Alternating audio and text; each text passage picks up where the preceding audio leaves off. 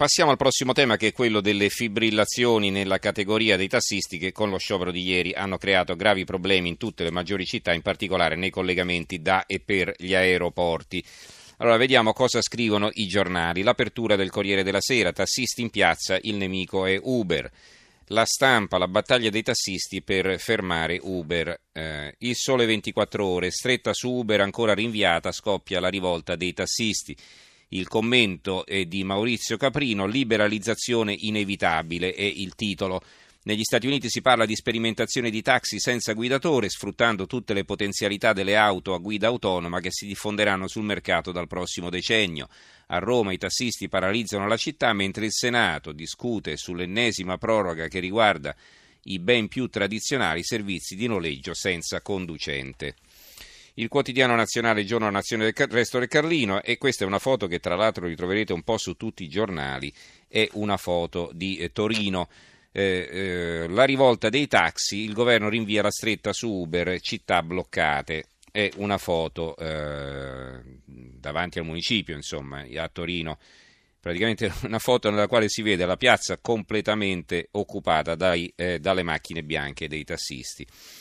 Allora, il giornale, il far west dei taxi fai da te non si combatte con il far west, la protesta anti-Uber blocca le città. Eh, l'avvenire, la rivolta bianca, taxi contro Uber e NCC, emendamento nel mille proroghe, scatena blocchi nelle città. Eh, libero, hanno ragione i tassisti almeno un po', è il commento di Gianluca, Gianluigi Paragone. Io sto con i tassisti, scrive, sto anche e sto con loro anche se talvolta non li sopporto, però finalmente si vede una categoria che protesta e che fa male, sto con i tassisti perché difendono il loro lavoro a costo di apparire ancora più antipatici. Sto con loro perché non vogliono restare a casa disoccupati, perché questo è il rischio che corrono e se ne fregano di quello che tutti noi possiamo pensare. Sono una categoria, certo, ma hanno una licenza. Eh, poi eh, c'è qui eh, l'unità, la stessa foto di Torino, tutti fermi, la protesta dei taxi blocca le città il dubbio, eh, blocchi in tutta Italia la protesta dei taxi contro Uber e NCC, il foglio invece ha un, eh, un, approccio diverso, un paese ostaggio dei poteri di veto, è un articolo di eh, Luciano Capone, vediamo cosa scrive, il servizio pubblico è più al sicuro con maggiore concorrenza. Blocchi stradali e sit-in, traffico paralizzato, sospensione del servizio taxi negli aeroporti, sciopero selvaggio in tutta Italia, i tassisti manifestano contro la norma a favore di Uber in nome del servizio pubblico, ma proprio i modi della protesta fanno capire quanto il concetto stesso di servizio pubblico sia diventato proprietà di qualcuno. La violazione del diritto alla mobilità dei cittadini, tenuta in ostaggio da una minoranza organizzata, da sola basta dimostrare che il servizio pubblico sarebbe più al sicuro con maggiore concorrenza, lontano da monopoli e licenze, ma più si va dentro alle motivazioni della protesta dei tassisti, più si comprende che le ragioni stanno da tutt'altra parte. A differenza di quello che si è portati a pensare, l'emendamento pro Uber al decreto mille proroghe che ha innescato la rivolta non è affatto una liberalizzazione e non è neppure pro Uber, ma è una norma che lascia le cose come stanno. Da quasi dieci anni il governo dovrebbe approvare un piano per regolare il trasporto con conducente che viene di anno in anno rimandato. In attesa del piano è sempre stata sospesa la norma che imporrebbe agli NCC, noleggio con conducente, di non sostare sul suolo pubblico fuori dal comune che ha concesso la licenza. In pratica gli NCC dovevano tornare ogni volta in autorimessa, un obbligo che limita la concorrenza, dice al foglio Linda Lanzillotta, la senatrice autrice dell'emendamento. Il piano è stato ulteriormente rinviato a fine 2017 l'emendamento mira a lasciare ancora sospeso l'obbligo di tornare in autorimessa. In sostanza, sul piano formale non cambia nulla, semplicemente si evita un'ulteriore riduzione della concorrenza. Il mattino, favorita Uber, la rivolta dei tassisti, rinviata alla stretta anticoncorrenza, cause e disagi in tutta Italia. La Gazzetta del Mezzogiorno, città in tilt per la rivolta dei tassisti contro Uber, anche sul quotidiano barese la foto di Torino, delle auto davanti al comune. Il tempo, tassisti e pompieri in rivolta, loro danno notizia anche delle proteste dei pompieri, palazzo assediato dalla protesta di auto bianche e vigili del fuoco. Sui tassisti abbiamo detto, vi leggo perché i pompieri protestavano, ma ricorderete ne parlammo, anticipammo questa manifestazione qualche settimana fa. I pompieri si scagliano contro il governo per via della disparità retributiva nei confronti delle altre forze dell'ordine. Il corpo, denunciano i sindacati di categoria, percepisce una media di 300 euro in meno rispetto alle forze di polizia. Aggiungo io che già non, siano, non è che siano proprio ben pagate. Il giornale di Sicilia, la rivolta dei tassisti, no agli abusivi, proteste pure in Sicilia. Il secolo XIX, taxi, l'apertura, blocchi anti-Uber, città nel caos. Il giornale di Brescia, infine, taxi rivolta, blocchi nelle città. Il ministro del Rio convoca i sindacati per martedì. L'opposizione, destra e sinistra concordi, stiamo dalla parte dei tassisti. Allora ricordo i nostri recapiti 800 055 101 il numero verde e 335 699 29 49 il numero per gli sms. Allora, mancano eh, 7-8 minuti alla pausa del giornale radio, quindi diciamo interventi brevi in questa prima parte, poi proseguiremo il nostro discorso eh, dopo appunto il GR dell'Una. Sentiamo subito le ragioni di questa protesta da Loreno Bittarelli, presidente dell'Unione Radio Taxi d'Italia. Bittarelli, buonasera. Buonasera a tutti. Allora, perché questo sciopero? No, questo sciopero innanzitutto perché c'è stata eh, un gesto di scorrettezza, chiamiamolo così, da parte...